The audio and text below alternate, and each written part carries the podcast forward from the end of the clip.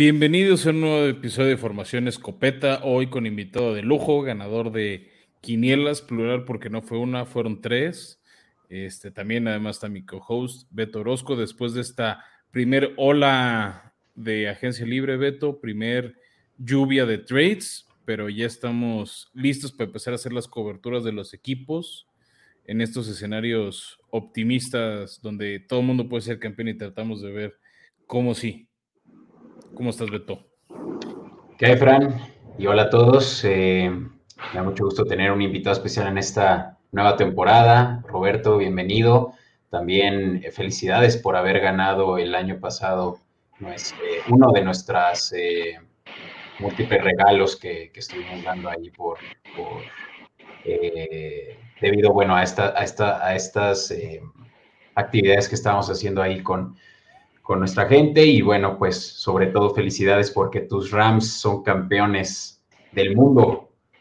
¿Cómo estás, Roberto? Mucho gusto. Hola, Beto, Francisco Flores Meyer. Puedes decirme Flowers, también lo hice en el podcast. Eh, un gusto estar aquí con ustedes, gracias por invitarme y pues muy bien, muy feliz de los Rams que son campeones después de 20 años, 22 años. Entonces, la verdad, muy, muy feliz. Y bueno, ahorita platicamos más a detalle de, ellos.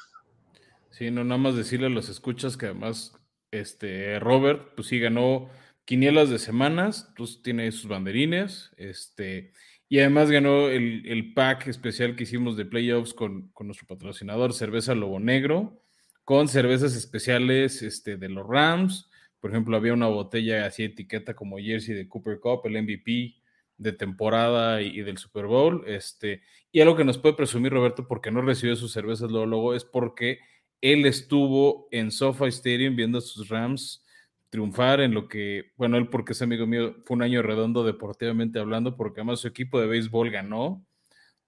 También me tocó por ahí compartir un juego de, de serie mundial viendo a, su equipo ganar, entonces, este, le envidio ese año redondo a nivel equipos.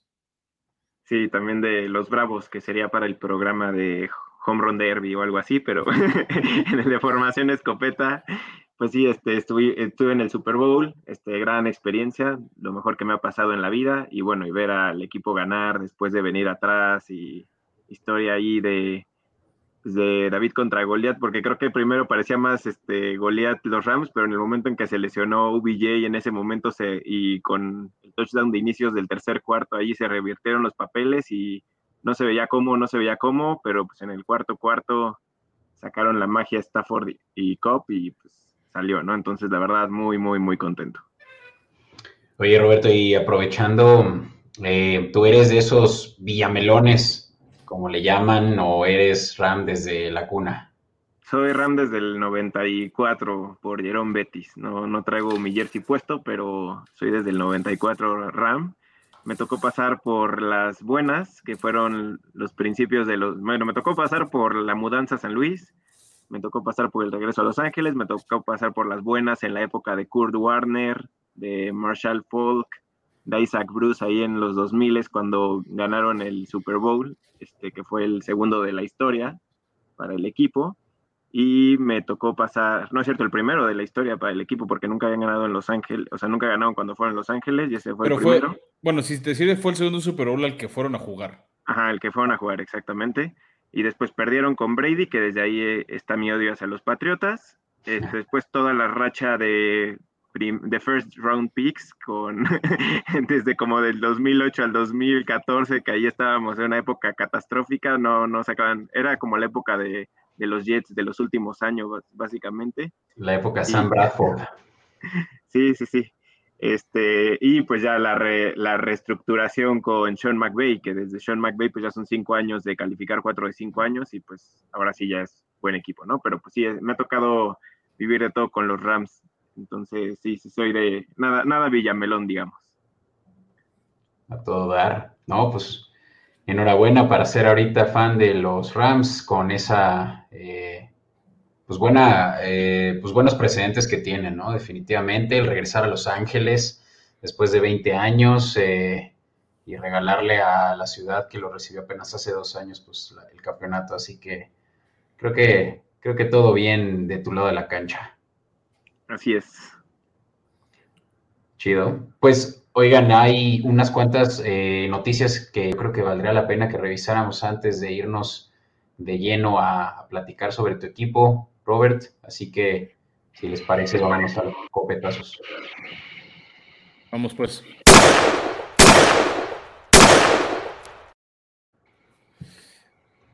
Y bien, pues hay uno que choqueó a todos, eh, sobre todo viendo que regresó del retiro después de un mes Tom Brady hace menos de dos semanas. Sin embargo, Fran, Robert, el, eh, por ahí es muy controversial este coach que recién acababa de salir del retiro también hace dos años.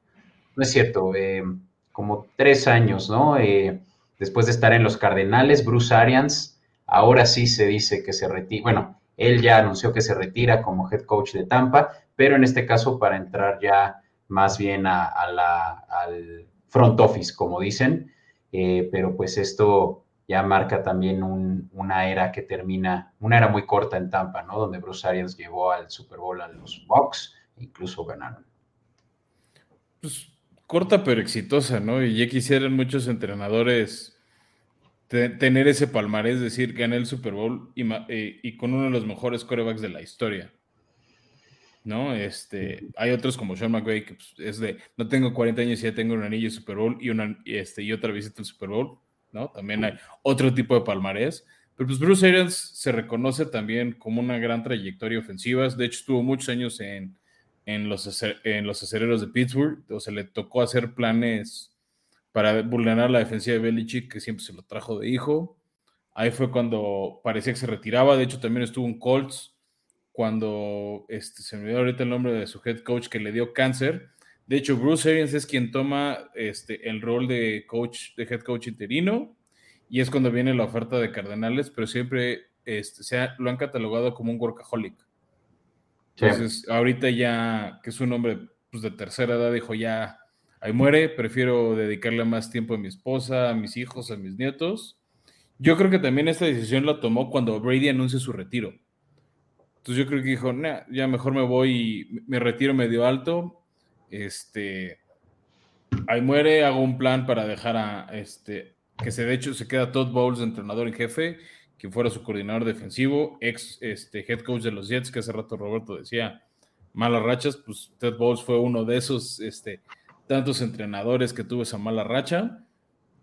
y, y pues, se queda directivo y, deja un poquito de confusión, eh, yo creo, en los, este, los bucaneros, porque querían armar carro completo, empezaban a regresar varias piezas, regresó Fournette, Gronkowski es cosa de, días para que las dé firme. Este, se queda Godwin, se queda Evans, este, Scotty Milner se queda, eh, varios de los defensivos se quedan. Entonces, creo, que era un escenario que no esperaba Bruce Arians que sucediera por, pues, por su, su historia. Y creo que ya no se puede echar para atrás porque ya estaba todo hecho para tomar ese rol directivo y dejarle todo a Bowles.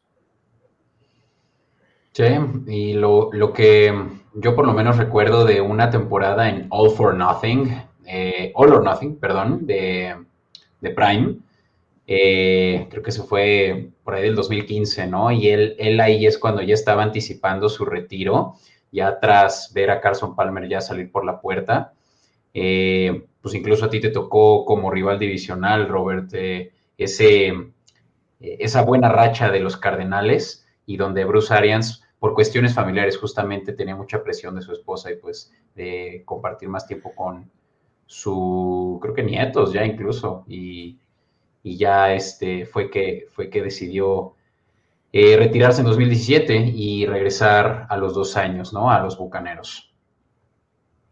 Pues sí, un poco sorpresivo el, este, el retiro, sobre todo por el contexto justo que decía este Flowers, de que estaba justo en reestructuración, en reestructuración en Tampa, ya conformándose otra vez para volver a ser competitivos y pues a ver qué tal les va con Bowles, porque sí, Bowles tiene un palmarés bastante negativo con los Jets. O sea, lo habían firmado por cinco años o algo así y al final pues le acabaron acortando la, vida ahí porque pues no, no, no se veía cómo funcionara, ¿no? No sé qué tanto es por capacidad o por los jugadores que tenía, puede ser una mezcla de ambas, pero pues sí, a ver, no, no, ya a mí, este, con la salida de Arians, para mí sí pierde un poco de, fuerza Tampa este, para competir en, este, en este siguiente año. Por lo menos no había nivel divisional, definitivamente, ya platicaremos cuando hagamos una cobertura sobre ellos.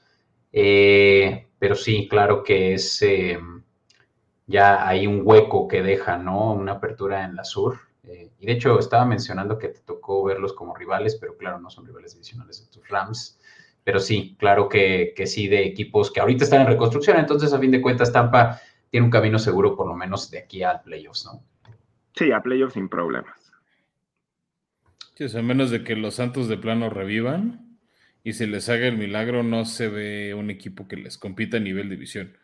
Pero más bien se esperaba que ellos fueran, junto con los Packers, los que más puedan darle competencia a los Rams, evitando que repitan como campeones de la Nacional. Que bueno, todavía lo pueden hacer por las piezas, este, siguen teniendo a Brady, siguen teniendo a Byron Leftwich, sigue estando Bowles, o sea, nada más cambia tal vez esas tomas de decisión en el momento de juego por parte de Arians y que ahora corresponderán a alguien más, pero de ahí en fuera no. Y además Arians no se metía en la defensiva, que fue una de las fortalezas con las que ganaron ese Super Bowl a Kansas. Sí. Arians era un coach ofensivo, entonces chance eso no, no, le pega tanto a la defensiva de, los Bucks. Vale, pues vamos a la siguiente nota, Fran, y esta es una que pues, creo que deja contentos a todos. Ahí, de hecho, ya en redes sociales estuvimos posteando el detalle, pero se trata de cambios en eh, las reglas del tiempo extra, ¿no? Que causaron que varios equipos a lo largo de los años, pues, eh, se hayan visto en situaciones de, de desventaja. La última fue la de los Bills, si bien recuerdan. Sí, yo creo que eso fue lo que presionó el escándalo. Esta regla hubo tres equipos que propusieron cambios de regla. Uno fue Titanes, otro fue Filadelfia y el otro fue Colts. De hecho, la propuesta aceptada fue la de Colts, pero solo para, para playoffs. Hay que aclarar que los cambios que, están ahí solo van a aplicar en playoffs. Este Colts se quedó muy dolido de una derrota en Monday Night contra Baltimore, que tuvieron todo el juego para ellos y después de 80 millones de errores, este, Baltimore les dio la vuelta porque tuvo la primera ofensiva había una propuesta este, de Titanes que era que si el primer equipo anotaba touchdown, solo ganaban si hacían una conversión de dos puntos. Si no, el otro equipo tenía el balón y podía ya ganar haciendo punto extra. No fue aceptada. La opción que se aceptó es jugar tiempos extra este, y que los dos equipos tengan al menos una ofensiva. Si el empate sigue, entonces ya ahora sí muerte súbita, como lo veníamos viendo. Y la única manera que pueda acabar el partido en la primera ofensiva es que el equipo que reciba le hagan un safety, ¿no? Que sería un touchdown defensivo. Exacto. O sea, esa es la ventaja que tiene el equipo que decide o que pierde el, el, eh, eh, de ganar inmediatamente, ¿no? Que obviamente es algo muy complicado que suceda, ¿no? El safety. No, pero por ejemplo, si le generas una intercepción, un fumble, pues ya tienes tú el balón y el gol de campo te da la victoria, porque el primer equipo ya tuvo su ofensiva y fracasó. Sí, creo que está muy legal, ¿no? O sea, realmente es que dieron con, con, con darle ya la, posibilidad de que el equipo que no gana el volado, pues tenga la misma oportunidad de, de competir, ¿no? Que sí, no, a mí yo, yo sigo diciendo que al final tuviste un partido de 60 minutos para ganar. No, o sea, obviamente nos quedamos con un sabor amargo de boca después del Búfalo contra Kansas, pero porque acabó siendo un buen juego. Pero ¿cuántas veces vemos un partido que está 13-13 y se va tiempo extra y ya nada más quieres que se acabe? Ves a los jugadores que, que ya piden por piedad que se acabe, ¿no? Como, no sé, el empate que tuvo Detroit contra Pittsburgh. Nadie, o sea, nadie lo quería ganar y no había necesidad de alargarlo. Había otros juegos buenos como el que casi se da de empate de Raiders Chargers. Este, pues que sí tuvo sus tiempos extra y nadie anotaba. no, pues entonces, pero al final para mí decir, es que ahora es justo porque ahora los dos tienen el balón, pues los dos tuvieron el balón durante 60 minutos. a mí sí me gustaban las reglas anteriores, porque ya venías de tener todo un partido para ganarlo. Pero bueno, al final nos regalan más juegos entretenidos en playoffs y eso se agradece siempre. Sí, para mí es un, es un buen cambio. A ver, igual si hubiera sido como venía la tendencia en ese partido de Chiefs contra Bills y hubiera recuperado el balón Bills también, o sea, hubiera tenido oportunidad, hubieran metido también touchdown y se hubiera empatado otra vez. Y después hubiera venido otra vez Chiefs y hubiera vuelto a anotar, perdón. Entonces ahí sí creo que igual se hubiera acabado, pero por lo menos sí da un poco más de justicia en que tengas la oportunidad, sobre todo en playoffs, ¿no? Porque en, en, temporada regular por eso se queda como está ahorita, porque no hay necesidad de cansar más a los jugadores y de no extender, ¿no? Pero en playoffs sí, sí te puedes quedar con la espina de, oye, pues si no hubiera sido esta injusticia, imagínate que hubiera pasado también en un Super Bowl o algo así, que creo que ha pasado, no sé qué tan, ah, bueno, pues por ejemplo en el de Patriotas contra Atlanta, ajá, contra Falcons, ahí este, pues también pasó, ¿no? Entonces, pues sí te quedas como con la espina de, oye, pues por lo menos darle la oportunidad al otro de ver si sigue al mismo nivel y si no, ya ahora sí con tu tercera ofensiva, bueno, con tu segunda ofensiva, tú como equipo o tercera de entre ambos equipos, ya puedes ahora sí acabarlo, ¿no? Pero para mí sí es un buen cambio, un buen ajuste. Sí, muy válido. Y creo que solo tres equipos eh, votaron en contra de esto que, pues, casi fue unanimidad, pero pues pasó, ¿no? Em, pues por eh, algo que me llamó la atención porque yo no me enteré de esto, Fran, así que voy a dejar que tú des el detalle, eh, más que hasta el momento en el que estaba leyendo las notas de preproducción, pero pues se viene un nuevo estadio y sorpresa porque no es como los que conocemos ya hoy en día entre los eh, entre el de Cowboys, entre el de Rams y Chargers que son domos. Sí, bueno, nada más para dar contexto a los que no sepan, hubo junta de dueños. Entonces es donde se toman decisiones, se aprueban proyectos, por eso se tomó la decisión de los tiempos extra. Eh, entonces en esta junta de dueños, el equipo de Buffalo propuso hacer un nuevo estadio en Erie County, ahí en la parte oeste del estado de Nueva York. Eh, es un proyecto público y privado. El equipo va a poner cerca de 800 millones de dólares y de impuestos, ahora sí que algo así como una tenencia o quién sabe que se van a inventar por allá, van a poner los otros 800 millones para que Buffalo tenga un estadio nuevo. Eh, lo que es la sorpresa es que es abierto. Eh, ya andan circulando en redes sociales este, propuestas de, diseño que fue aprobado el proyecto y todo el mundo creyó que Buffalo con nuevo estadio tal vez iba a cerrar los elementos estilo Detroit, estilo Minnesota, este, que son equipos también del norte de Estados Unidos que no, no les gusta usar el clima a su favor. Buffalo lo quiere a su favor. Seguirán jugando en la tundra, seguirán jugando con el frío, con el viento y pues va a ser interesante porque al menos Buffalo está armando buen equipo y quiere ser competitivo y por qué no sueña un partido de Super Bowl contra los Rams. y seguramente va a ser un venue para Super Bowl. Bueno, quién sabe. No, eso sí, no, no creo que le den venue de Super Bowl. Por lo mismo a los elementos, porque el de Nueva York fue muy atípico y más porque fue Nueva York, la ciudad de Nueva York. Y hubo muchas dudas de que si iba a nevar, si iba a ser frío y que iba a matar el ambiente. Ahorita le puedes preguntar a Roberto qué tal el ambiente previo al Super Bowl en las inmediaciones con un clima más agradable. No creo que en esa tundra de nieve y viento de, de Búfalo y alrededores les den un Super Bowl. Puede que les den un juego de Pro Bowl, una cosa así, pero Super Bowl no se los van a dar nunca con este de abierto. Sí. Sí, no, imposible, imposible con, con el clima. Como dicen, lo de Nueva York fue atípico. Yo creo que fue una, una prueba, que, un piloto que intentaron hacer a ver si funcionaba y yo creo que dijeron, nos regresamos al, sur para los siguientes, o domos, ¿no? Que es también ya lo que se usa clásico. ¿Y entonces? Sí, la NFL no tiene que reinventar la rueda, pero bueno, va a estar interesante el este Búfalo, pero vamos a ver este por ahí de las épocas del siguiente mundial, ¿no? Se prevé para el 2026 y eso sí no me sorprendería que en una de esas sea sede también del mundial de FIFA. Eso ah, sí. Claro, 2026. En pleno verano ahí no va a haber problema para que pueda ser funcional. Sí, eso, sí, para que vean, no descarten una, una, sorpresilla de ese estilo, ¿no? Si es que no, este, si es que no quieren irse a arriesgar a la tundra de esos climas, este, pueden ir, en una de esas coincide un partido interesante del Mundial y ya sí tienen oportunidad de, de conocer el estadio. Entonces, bueno, pues, si quieres pasamos rápido este, a notas de, cambios de las últimas rebabas que quedan de la agencia libre. Eh, la primera es muy sencilla, ya medio lo habíamos comentado, pero Marqués Valdés Calding y Ronald Jones se unen a los Chiefs. Ahí es un poco cubrir esa ausencia de velocidad que deja Terry Hill. No es lo mismo, pero a medida se le apuestan. Este, también Andy Dalton se va de banca a los Santos. Con la proporción de lesiones de, de James Winston, creo que quieren mantener ese rating de intercepciones lanzadas como equipo. Entonces, pues ahí estará este Andy Dalton. Y la última, que pues, también con eso vamos a empezar también en nuestra cobertura, el histórico lanebacker de Seattle, Bobby Wagner, que ya habíamos dicho que se fue el mismo día que Russell Wilson, firmó el día de hoy, horas antes de, empezar a grabar, con Los Ángeles Rams, uno de los campeones a ese equipo fuerte de linebackers.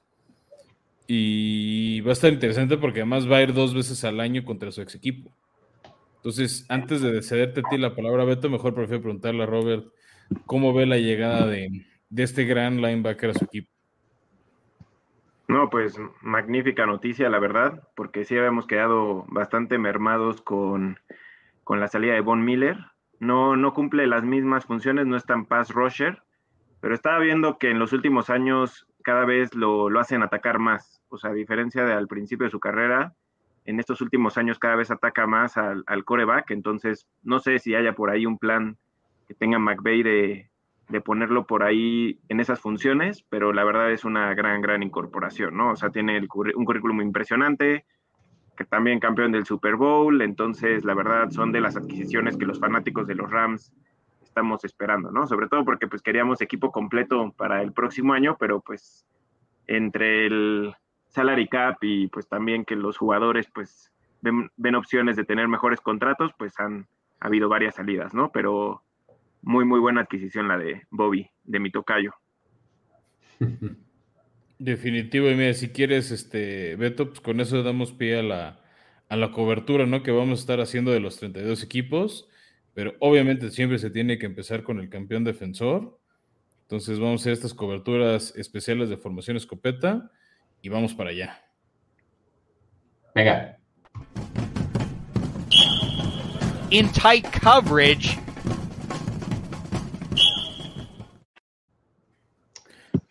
Pues bueno, este, se los dijimos, vamos a hablar de los Rams. Este equipo que no hizo tantos movimientos, como decía ahorita Robert, pues la idea es mantener el, carro completo, lo más completo posible.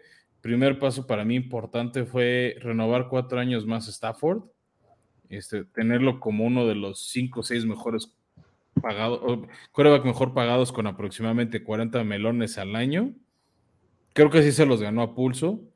O sea, sí fue, tuvo errorcillos por ahí, una que otra intercepción, siempre se los dijimos, apuesta segura, pero al final son más aciertos que errores y fue la diferencia pues, de tener a Jared Goff a tener a Stafford. Sí, pues creo que lo que les faltó también en el Super Bowl contra Patriotas, ¿no? Y, ese ya fue el segundo en, la historia de los Rams que pierden a, causa de los Patriotas. No lo, no lo digo sin, sin daño. Sin daño, exacto. Pero así pasó y fue yo creo que mucho a causa de una falta de liderazgo de, su coreback, ¿no? Lo que ya Bradford eh, pudo implementar. Bradford no pudo con ese paquete. Tampoco Stafford. Perdón, sí, sí, sí, con, con, eh, Stafford y, y, pues sí, eran favoritos, incluso al iniciar la temporada pasada, por ahí podemos hacer un throwback y, escucharán a un Beto del pasado diciendo que los Rams iban a llegar al Super Bowl. Eh, apostaron todo y ahorita lo vemos para quienes están viéndonos eh, en YouTube o alguna de las plataformas de video. Eh, verán que tenemos aquí también, y ahorita lo vamos a mencionar, los, los picks de draft, pues tienen hasta la tercera ronda, ¿no? Eso quiere decir que entregaron todo su capital con tal de tener en, el ahora, pues ya realmente valor que poder eh, eh, usar para, ganar inmediatamente. Y sucedió. Pues sí, eh, dale, Robert, dale. Bueno, a mí, a mí, me gusta mucho el modelo que han usado los Rams de, no darle tanto valor a los, a los picks de draft, o sea, ahí deben de tener mucho análisis estadístico detrás. hay muy pocos, o sea, bueno, tienes a un Joe Burrow ahorita, ¿no? Que sí si es esos que encuentras y dices, ah, perfecto, ¿no? Pues ya me llevaste a un Super Bowl a tus tres años de estar en el, en el equipo, ¿no? Pero ves otros que se tardan mucho en madurar, los corebacks que se tardan mucho en madurar, eh, Stafford también es el ejemplo perfecto, ¿no? Porque él fue first round pick y pues hasta que no le pusieron en un equipo competitivo, él solo no pudo hacer que competitivo a un equipo malo, ¿no? Entonces, eh, es de armar a los equipos. Eh, y bueno, posiblemente si hay draft, estoy pensando más en que los draft picks de defensivos, de linieros y eso, ahí te conviene más, ¿no? Porque ahí sí, si agarras a los talentos desde, desde, desde abajo, pues ahí son fuertes, este, atléticos y todo, y pues te ayudan mucho, ¿no? Pero pues sí, gran, gran, este, Stafford, la verdad, a mí me generaba ciertas dudas. Definitivamente era mejor que Goff, pero por mucho, desde que, desde que lo adquirimos. Pero en la campaña sí tuvo una rachita donde parecía que, que, no, hasta yo bromeaba ahí en el chat que les decía, pues, está Goff, ¿no? Porque no, no, no se veía de repente que fuera un coreback élite, pero en los playoffs jugó a un nivel altísimo, altísimo, que es lo que se esperaba, ¿no? O sea, si lo necesitabas que jugara en un nivel alto era en los playoffs, y ahí es cuando sacó lo buen, buen coreback, que es la verdad, espectacular lo que, lo que hizo en los playoffs, lo que hizo contra Tampa en, en, el, en el último minuto, cuando ya se estaba, estaba moralmente vencido el equipo, el güey llegó y dijo, no, yo, yo saco esto adelante, eh, y contra este, y contra Cincinnati misma situación, ¿no? Contra San Francisco también, o sea, no, no, no se desesperaron en ningún momento a pesar de que estuvieron abajo mucho tiempo y también San Francisco era de nuestros cocos, llevábamos seis perdidos seguidos con ellos y él también este, ahí paciente y todo y acabó sacando el juego, ¿no? Entonces, la verdad, este, pues sí, muy crucial que, que renovaran Stafford y aparte yo creo que ahorita va a llegar ya pues con otro chip para la siguiente temporada, o sea, ya llega con muchísimo más este, motivación y, capacidad de que sabe que él puede hacer cosas grandes, ¿no? Y mientras tenga buen equipo alrededor, creo que van a seguir siendo muy, muy competitivos. Sí, yo te diré que además de, confiado va a llegar relajado, o sea, creo que ya es menos estrés, porque con, con, él, con, con Matt siempre hubo ese tema del ya merito y es que con Detroit nunca se va a ver su talento y nunca va a demostrar porque finalmente estaba en un equipo malo, ¿no? O sea, lo, lamento este, por él. O sea, de que le tocó la mala suerte en Detroit. Tuvo a Megatron, que muchos corebacks quisieran tener un receptor con 50-60% del talento que tenía Calvin Johnson. Pero pues ahí en fuera no hicieron nada. Por ahí tuvieron un, un año en playoffs que en Dallas hubo una, así hubo una atrapada que me dejó en dudas a la siguiente semana fue la de Des Bryant contra Green, contra Green Bay, que era el partido que le tocaba a Detroit. Pero pues de ahí en fuera no había hecho nada. Yo sí recuerdo ahorita que decías los errores de, de Stafford en temporada regular. Un gran Sunday night cuando no, no había tractorcito y aún así unos titanes le pasaron por encima a los Rams. Pero pues ya con, la mal, con el mal final de temporada, Tannehill pues parece anécdota. Pero sí tuvo ese tipo de errores Stafford. Me acuerdo, tuve una racha, creo que fue justo por ahí de esos partidos esa mala racha ¿no? O sea, porque perdieron contra Titanes, a la siguiente semana perdieron en el debut de OBJ contra los 49ers, pero como dijiste, se repuso en el momento que el equipo lo necesitaba. Y pues ahí están los Rams tratando de darle armas, trajeron a Allen Robinson, este, otro de esos desperdicios del draft de los Jaguares. Este, o sea, desperdicio medio, ¿no? Porque fue un gran, es un gran receptor, pero creo que no brilló la mitad este, de su talento en Jaguares como lo empezó a hacer en Chicago, se fastidió de Matt Nagy la mala situación que le tocó ahí.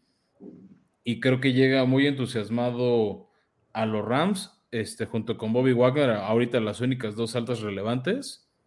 Aunque tiene que cubrir unos zapatos para mí muy difíciles, que son los de Robert Woods, que era capitán del equipo, que decide que después de su lesión en el ligamento se va a Titanes. Este, y todavía con la duda de si OBJ regresa o no. OBJ dice que está dispuesto a irse casi gratis. Y con los temas de tope, no sé cómo lo va a hacer Rams, pero ojalá, si traen OBJ, ese tridente Robinson, OBJ, Cobb, va a ser muy interesante para Stafford. Sí, que ahorita que mencionaste su situación con Cap, ellos están por encima del Cap. Hay otros muchos equipos que sí tienen ya incluso que cortar jugadores con tal de quedar tablas pero ellos son de los que tienen poco, ¿no? Hablo de 8.8 millones de pesos por arriba del CAP, pero pues no les da para pagarle a OBJ a un contrato, si no es que más de un año. Eh, y recordar que también tienen a Sonny Michel también pendiente a, contratar, puesto que llegó de Patriotas el año pasado solo por un contrato de un año. Eh, Que creo que Sonny Michel es una, es parte de esa lista de bajas, ¿no? O sea, más bien Sonny Michel era un parche este, en lo que Cam Akers regresó de su lesión, que regresó con todo en los playoffs, ¿no? Por ahí tuvo uno que otro error de fumble, de hecho en el juego que decía este Roberto, ¿no? Contra Tampa, parte de esa debacle o, o lo que parecía en ese momento una derrota moral empezó este, primero con la intercepción de Stafford y luego con un fumble terrible de Cam Akers, este, por ahí de la yarda 25-30 que le dio un campo corto a Brady. ¿no? Entonces, este, yo creo que Sonny Michel es parte de las listas de bajas, donde también está Von Miller, ¿no? Que habíamos hablado que se, iba, que se fue a los Bills. Otra baja que creo que es la más sensible a nivel liderazgo, este, mentalidad del equipo, es la de Andrew Whitworth, este, ese tackle ofensivo que cuidaba las espaldas de, de Stafford fue, de hecho, el, Walter Payton Man of the Year con los Rams. Entonces creo que es una baja, más, en tema de liderazgo que otra cosa, pero pues ahí estaba con el equipo, fue parte fundamental, eh, fue de los primeros en, en recibir el Lombardi por todo lo que aportaba al equipo. Entonces, a ver si reciente o no una ausencia. También se fue un guardia, Austin Corbett, a las Panteras. Por ahí perdieron este, un par de líneas defensivos como Joseph Day, Ogbo Orongwo, este, y par de, y par de esquineros, hay la más relevante, ya lo habíamos dicho Beto, ¿no? Darius Williams que se va a Jaguares, era la mancuerna de Jalen Ramsey, y una que a mí me sorprendió es este su, pateador de despejes, Johnny Hecker, considerado el mejor de la liga, con potencial incluso Salón de la Fama, que también se fue a Carolina. Entonces, este, no son muchísimas bajas en Rams, pero a mí sí me preocuparía esa de esquinero 2 y lo de línea ofensiva, sobre todo porque necesitas cuerpos para proteger tu inversión en Stafford? ¿O, ustedes cómo la ven? Yo, en cuanto a línea ofensiva, no estoy tan preocupado. O sea, hicieron rápido el movimiento de, renovar a Noteboom. Entonces, él va a cubrir esa ausencia que va a quedar Whitworth. Ya le tocó este, reemplazarlo en varios juegos que se lesionaba Whitworth. Como dices, para mí el tema de Whitworth es más un tema de liderazgo y un tema de, de, pues sí, de, capitanía y de lo que aportaba este, al equipo con su conocimiento y su experiencia, ¿no? Pero ya físicamente, obviamente seguía siendo bueno, pero tampoco me parece que ya estaba en un nivel altísimo, ¿no? Ya tenía 40 años, ¿no? Entonces, eh, creo que ahí no estoy tan preocupado. Muy probablemente van a usar alguno de estos, seguramente el de round 3 de los picks para cubrir un poco más la línea ofensiva.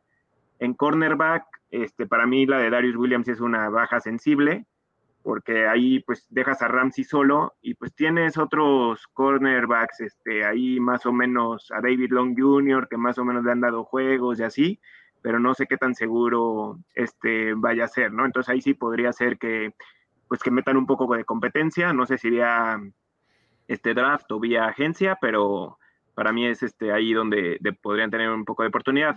El, lo de Hecker es, para mí lo de Hecker es un poco como lo de Surline. O sea, Surline era el mejor pateador de, la liga de, field goals y lo sacaron, se fue a Dallas y ya estaba en bajada. O sea, ya estaba en bajada y los Rams supieron cuándo deshacerse de él.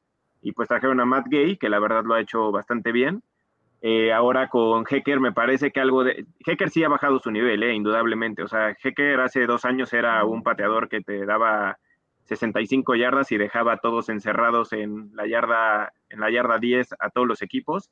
Y el año pasado tuvo pocas de esas jugadas, ¿no? También lo usaban mucho como un coreback, este, ahí improvisadón en varias jugadas que de repente se le ocurrían a McVeigh pero yo no creo que sea tan sensible la de Hecker. Eh, creo que ese también creo que va a salir vía draft, el, el, pateador de despeje van a irse vía draft. Entonces creo que están, o sea, son varias bajas, pero ahorita ya están cubiertas casi todas, ¿no? Como dicen, falta lo de UBJ, que pues en teoría debería de renovar y lo más probable es que renueve. Y falta también eh, la reestructuración del contrato de Donald, ¿no? Que ahí va a ayudar para el salary cap que pues es el mejor defensivo de la liga, o, y algunos dicen ya de la historia, es, a mí no me tocó ver muchos de los 60, 70, del 2000 para acá sin duda alguna es el mejor defensivo de, de la liga, y, este, y de, entonces pues habrá que ver este, con lo de Donald, ya que renueve, cómo queda el, el cap, y a ver qué espacio les da para, para ver cómo terminan de reforzar el equipo, ¿no? Pero la verdad lo veo luego viene al equipo todavía con, y sobre todo con la incorporación de Wagner de hoy, ya, ya, ya volvió a subir ahí en, nivel. Sí, justo están tres niveles cubiertos, ¿no? Por lo menos tienen a un playmaker en cada uno de los niveles de la defensiva, pero creo que alrededor de ellos es donde todavía falta, sobre todo ya, eh, pues cuerpo, ¿no? Para poder eh, pues, rotarlos, ¿no? O en caso de una lesión, pues tocando pared, ya vimos lo que pasó con eh, Donald cuando estuvo lesionado eh, pues cómo sí bajó su productividad. Y, pues es algo que creo que los Rams pues, mm, dan por hecho, ¿no? Que, no va, que no va a suceder, que cuentan ahorita con su mejor momentum, pero insisto, ¿no? Y retomando el tema de los picks, tienen hasta la tercera ronda en el pick 140 overall, es su primer pick, y eso no les va a dar para poder eh, plantear la, el roster para el futuro, ¿no? Entonces, yo creo que ahí es donde hay preocupación. Que eh, no sé, Beto, o sea, luego, a ver, obviamente lo que pasa o tradicionalmente es en ronda 1 y 2 sacas a tus titulares inmediatos, pero muchas veces varios jugadores de las rondas 3 en adelante son los que te duran un año. El tema es que no son tan, tan protagonistas y lo que decía hace rato Robert es medio donde puedes encontrar buen talento. A ver, el mejor de la historia salió de una ronda 6. Mira, acá Maker salió de ronda 3, que es de los recientes, y ahorita ya es un, uno de los corredores más competitivos de, la liga, nada más que el año pasado se lesionó, pero regresó con todo, ¿no? Y por eso hasta Sonny Michel parece ser que es prescindible. Tienes a Cooper Cup, que también fue tercera ronda. Entonces, eh, pues los Rams ahí están, o sea, ellos apuestan a que en terceras, cuartas rondas pueden agarrar buen talento que no, como dice Flowers, no va a ser inmediato, pero los empiezan a preparar. Y de hecho, si te fijas, el balance de la plantilla de los Rams tiene a 7, 8 jugadores de experiencia de más de 5 años. Esos son sus pilares. Y, y, están rodeando al equipo de mucho joven. Entonces, creo que están haciendo muy bien el ciclo de irle, de ir metiendo a los nuevos y darles poco a poco cada vez más este punch y más este protagonismo mientras tienes todavía tu base sólida en cada posición, ¿no? O sea, tienes coreback sólido, tienes wide receiver sólidos, tienes un, offensive line como este Havenstein sólido, tienes a el center Brian Allen que es sólido, que pues ese es importantísimo que esté ahí para proteger, y en defensa tienes a Donald en línea, vas a tener a Wagner, vas a tener a Ramsey, o sea, por todos lados estás cubierto, ¿no? Entonces, y los vas rodeando de talento joven que es lo que hizo que pues, fuera exitoso el equipo y para mí traen buena tendencia. O sea, yo la verdad no estoy preocupado en, en que tengan que tener también mucho jugador de gran nivel, ¿no? De hecho, yo, yo, yo creo que los Rams es de los pocos equipos que tienes por todos lados de los mejores de la liga, ¿no? Porque hay otros equipos que tienes o muy buenas ofensivas o muy buenas defensivas, y este, pero no tienes como elementos tan destacados en cada línea, ¿no? Y creo que los Rams es de los pocos que sí. O sea, de hecho, hasta hoy me, me escribió mi ex jefe que le va a los 49ers y dice, ya que le paren tus Rams, ¿no? O sea, ve lo de Wagner y dice, pues ese güey lo quiero yo lo quiere otro equipo, Baltimore se sonaba y lo que sea. Entonces, pues los Rams llegan y dicen, ah, mira, esto es lo que necesito y ahí cubro, ¿no? Por eso para mí ahorita pendiente es lo de UBJ, que sería crucial tenerlo. No es que Van Jefferson sea malo, de hecho Van Jefferson puede ser ya titular sin problemas, pero pues sí, qué, mejor que tener a Cop, OBJ y a este Robinson, ¿no? O sea, qué, qué, cuerpo de receptores y complementarlos con Higby, ¿no? Sí, pues, por ejemplo, los Rams, eh, con ya mi último comentario en, de, de ¿no? Este se lesionó Higby, no este buen Super Bowl. Blanton, que fue el suplente, se lesionó en el mismo Super Bowl. Se tuvieron que ir con este Hopkins, que era el tercer este Tyren, y en la última serie ofensiva hizo dos atrapadas ahí tranquilas, pero cruciales, en una en tercera oportunidad. Y este, y ve, es un tipo jovencillo ahí, pero pues como ya lo empiezas a rodear de tipos que tienen experiencia, que saben y todo, sacan ahí la casta, ¿no? Entonces, la verdad, a mí, a mí me gusta mucho cómo conforman al equipo en los Rams y espero que les dé para, para seguir, ¿no? No, no, no puedo garantizar que van a ser este, contendientes o, o bueno, que van a llegar al Super Bowl porque pues, está ahí Green Bay, está Tampa. Arizona, la verdad, creo que va a seguir siendo lo mismo de siempre.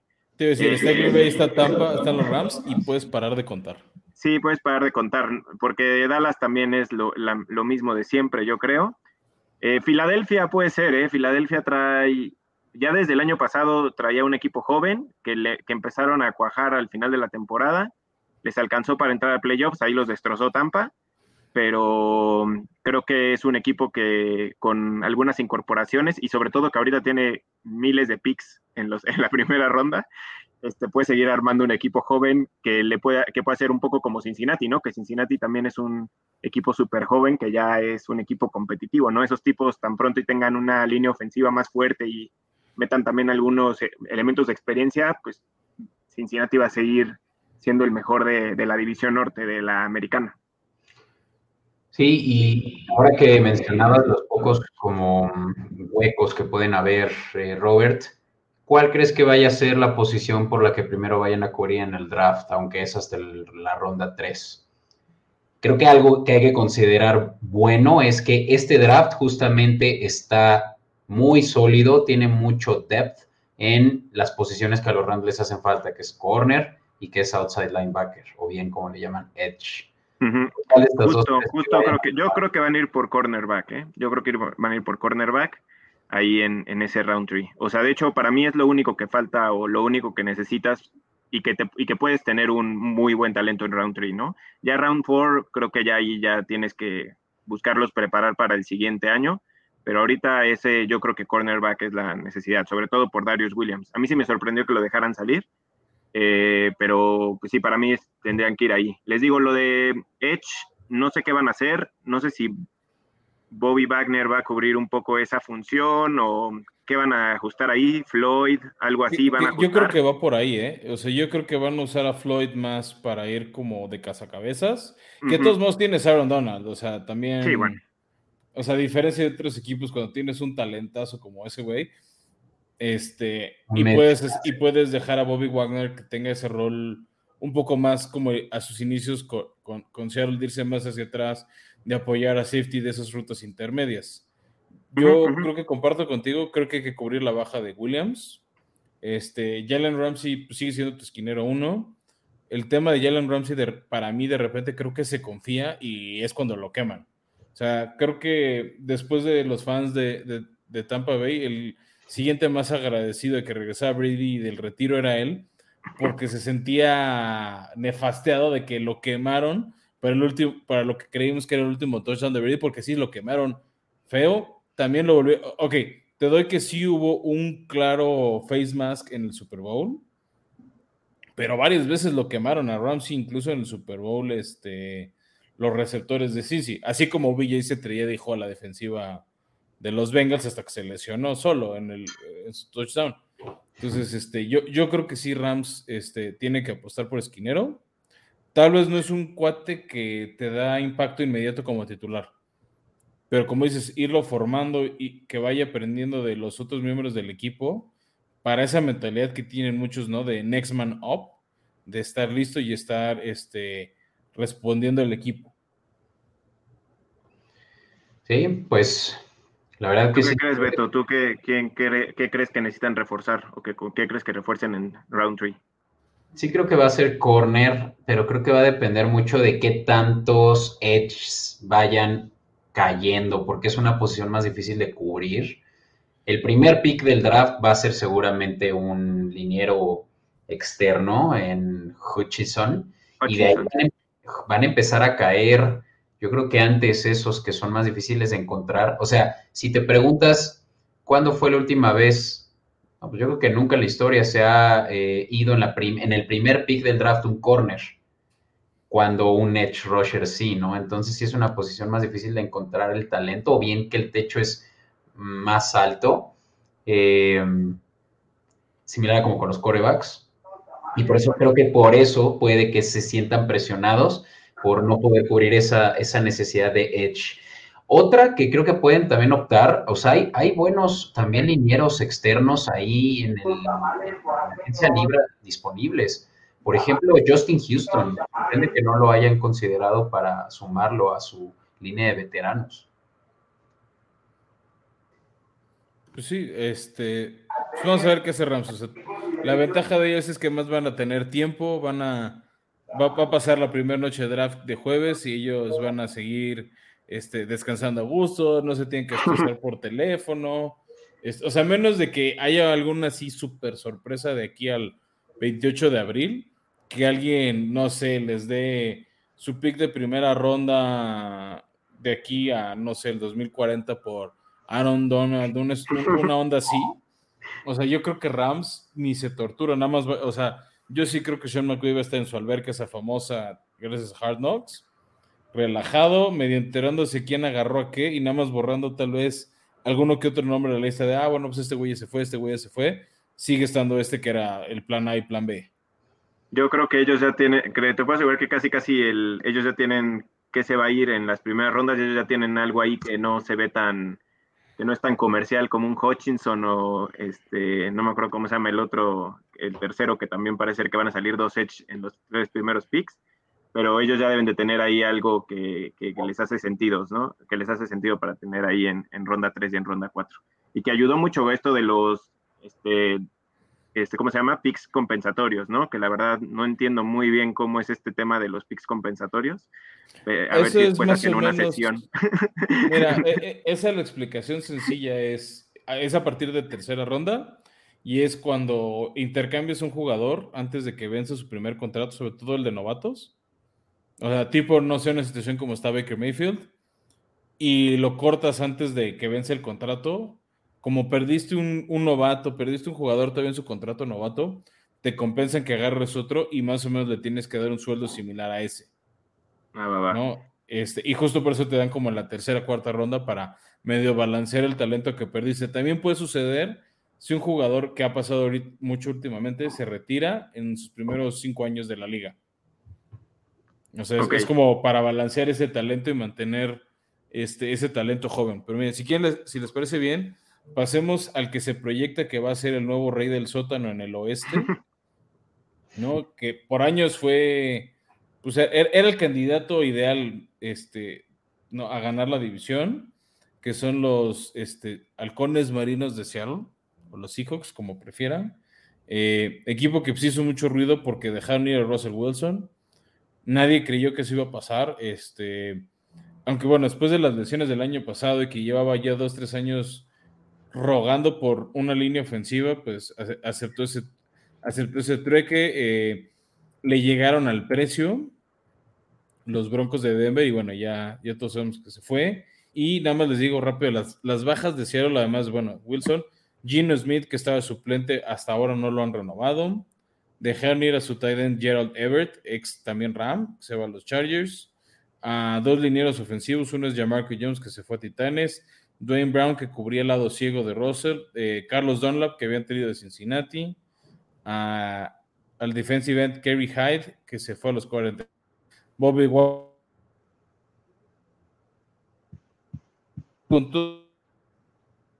Wilson, llegó Drew Locke, llegó Shelby Harris, un tackle defensivo, Noah Fant, además de varios picks que ahora Beto nos va, a ayudar a repasar. Llegó un centro, Austin Blythe, eh, y tackles Quentin Jefferson, Ushena Unwosu, y hay un par de esquineros no tan relevantes, además de que pues, mantuvieron algunas piezas como este, a Rashard Penny y a Kyler Fuller, ¿no? Su centro slash guardia ofensivo.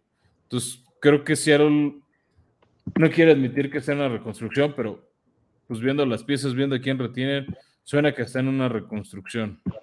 100%. Y más, sí. y más si Drew Locke es tu coreback. Y lo malo es que yo creo que ellos no sabían que iban a estar en reconstrucción hace un año, ¿no? Porque incluso tenían, similar a como los Rams, hasta la tercera ronda, ah, no, segunda ronda tenían su primer pick, pero todo a causa de este mega trade que le hicieron a los Jets, ¿no? Hace año y medio, eh, por Jamal Adams, y que se sentían ellos en posición de ser incluso los contendientes a la división. Pero, pues sorpresa, ¿no? Los Rams doblaron más eh, esfuerzos y, los Cardenales también de la noche a la mañana ya eran los mejores de la división y Seattle se quedó. Pero, ¿sabes? Así como los memes de los... ¿Qué pasó? ¿A quién, O sea, ¿en qué momento nos rebasaron por derecha y, reconstrucción inmediata? O sea, picaron botón de pánico y ahora los Broncos les dieron sus dos primeras rondas, la primera y la segunda ronda de este draft y con eso es modo de construcción inmediato. Incluso tienen el pick número 9, 9 overall y por ahí se, se, se espera que entre Seahawks y Panteras, quienes también están un poquito antes, se estén peleando a Malik Willis, quien es el mejor prospecto de coreback este año, que no es de lo mejor que se ha visto en los últimos años de coreback, pero pues es lo que hay. Y si no es eso, como tú dijiste, Flowers, va a ser eh, Drew Locke, lo cual pues está de terror. Que bueno, el, otro que sigue sonando por ahí es Baker Mayfield. Creo que a Roberto le daría mucho gusto tener a, a Baker Mayfield en la división. Este, que eso sí hay que reconocer, incluso en esos años de vacas flacas de los Rams, sí se trajeron de hijo a los Seahawks. O sea, era una división muy, muy rara porque uno le ganaba al otro, pero perdía con, un equipo de al lado. O sea, si Seahawks siempre perdía contra, contra los Rams, los Rams siempre perdían contra los 49ers, los 49ers siempre perdían contra Arizona, y Arizona siempre perdía contra Seattle. Un onda así, era era una especie de paridad, disparidad en esta división muy exótica. Creo que ahorita pues, hablamos, ¿no? Es un trabuco los Rams y es todo lo opuesto a los Seahawks, ¿no? Este, sí, como dices Beto, Malik Willis es el coreback que más suena para Seattle, aunque también ha hecho mucho ruido el coreback de la Universidad de Pittsburgh, Kenny Pickett. Entonces, creo que uno de esos dos se va a ver para, para los Seahawks, que también pues necesitan cubrir esa línea ofensiva que nunca le dio protección a Russell Wilson, a Gene Smith, que seguro va a acabar la carrera de Drew Locke. Este, espero solo sea su carrera y no su vida. Y por ahí también pensar similar a los Rams en esquineros y linebackers, con la diferencia que Seattle no tiene un buen esquinero uno. ¿no? Los Rams tienen a Jalen Ramsey. Seattle, desde que se les fue Richard Sherman, no hay nadie que llegue a la mitad del talento que tenían ahí en eh, este, como cornerbacks.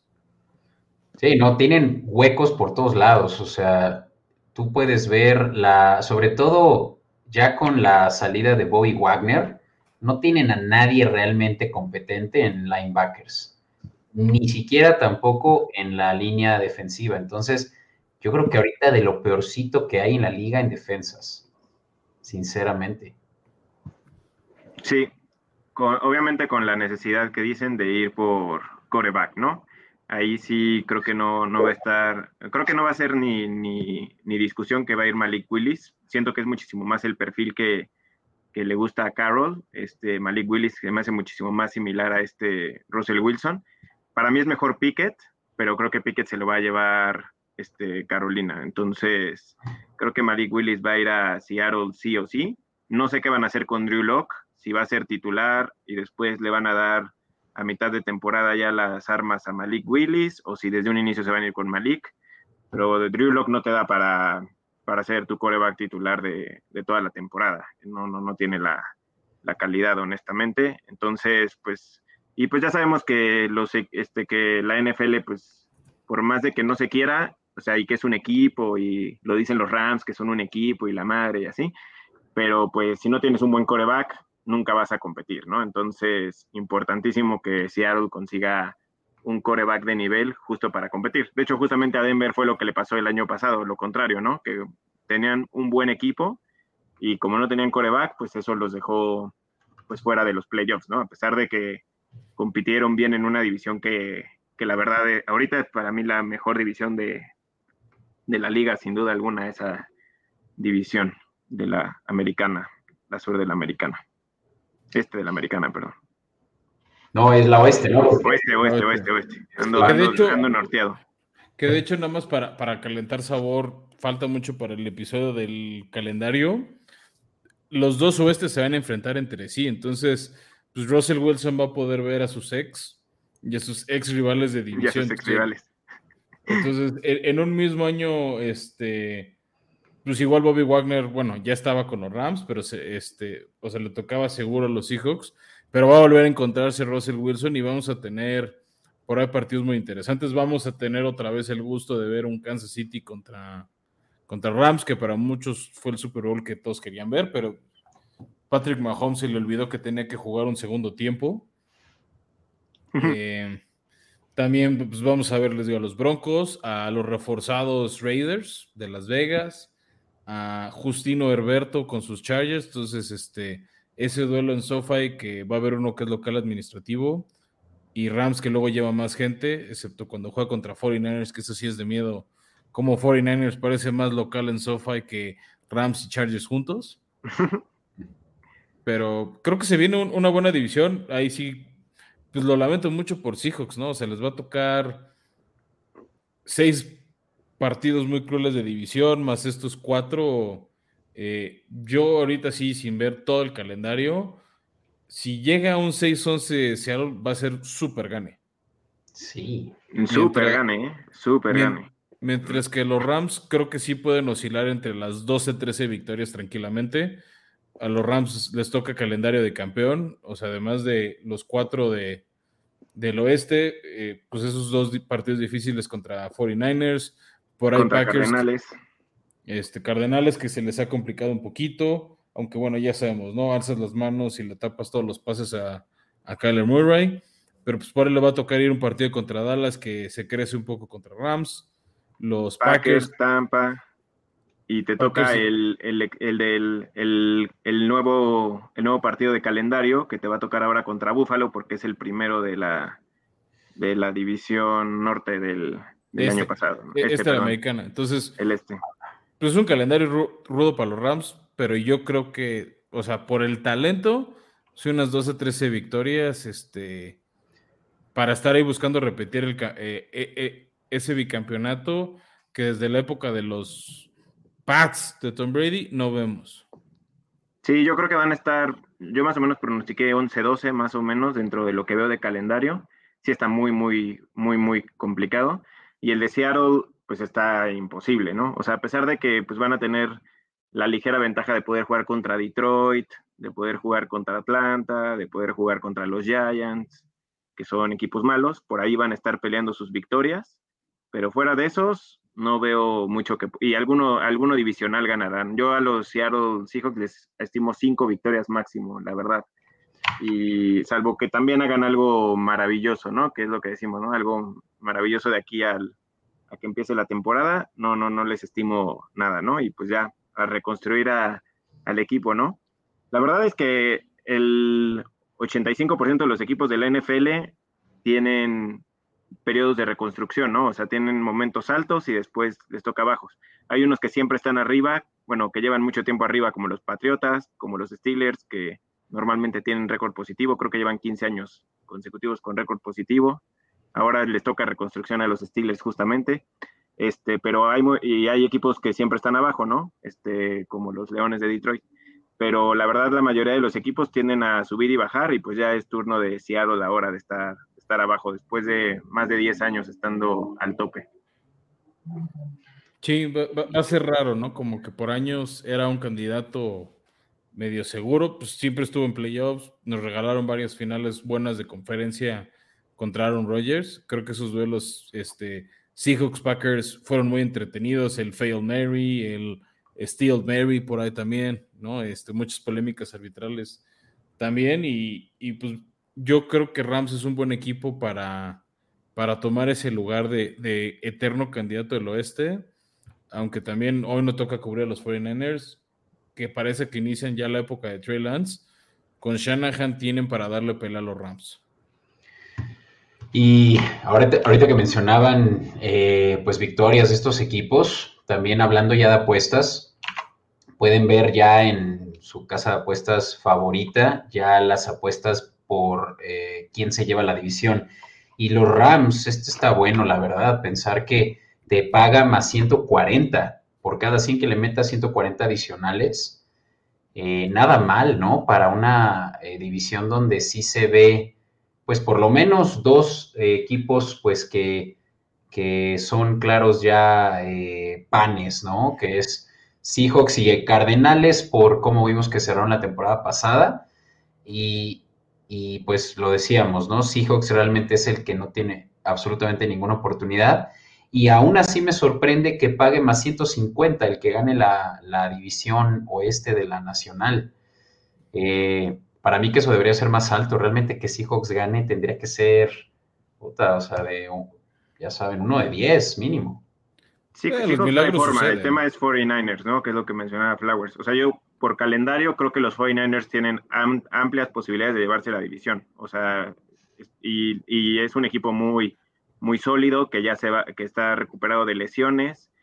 Eh, no sé, no sé si sí va a ser Trey Lance todavía, ¿eh? O sea, es que Jimmy G, la, la- la gente de los 49ers lo detesta, pero no es un mal coreback, o sea, te cumple. Lo que pasa es de que no tiene justo ese punch al momento importante, ¿no? O sea, con él nunca van a ser campeones, eso estoy de acuerdo, pero no es un mal coreback y te puede seguir calificando a los playoffs sin problemas. O sea, él mientras lo pongas a pases cortos, este, jugadas rápidas y eso es un coreback muy, muy efectivo, ¿no? Entonces, eh, pues no sé, y parece, y como nadie lo, como está lesionado ahorita y nadie ha llamado por él ni nadie lo quiere, pues posiblemente se vuelven a animar con él. Pero bueno, eh, eh, 49 está rodeado de talento, ¿no? Y tienen a Divo Samuel, que es una cosa exorbitante, ¿no? De los mejores jugadores de la liga, sin duda. Sí, tío, sin entrar todavía a la cobertura fue Niners porque no la preparamos bien. Eh, o sea, yo, o sea, sobre todo yo digo que es la época de Trey Lance por, por el capital de draft que gastaste en él. ¿No? O sea, todo, todo lo que hicieron apostaron por él. Sorprendió mucho que no le dieran más minutos de juego el año pasado. Creo que no esperaban el éxito que tuvieron con Jimmy G otra vez, o sea, que se repitiera lo del Super Bowl 54 se quedaron a una buena ofensiva que nunca pudo montar este 49ers de volverle a ganar a Rams por séptimo partido seguido y, y quedarse en sofá a jugar el Super Bowl, ¿no?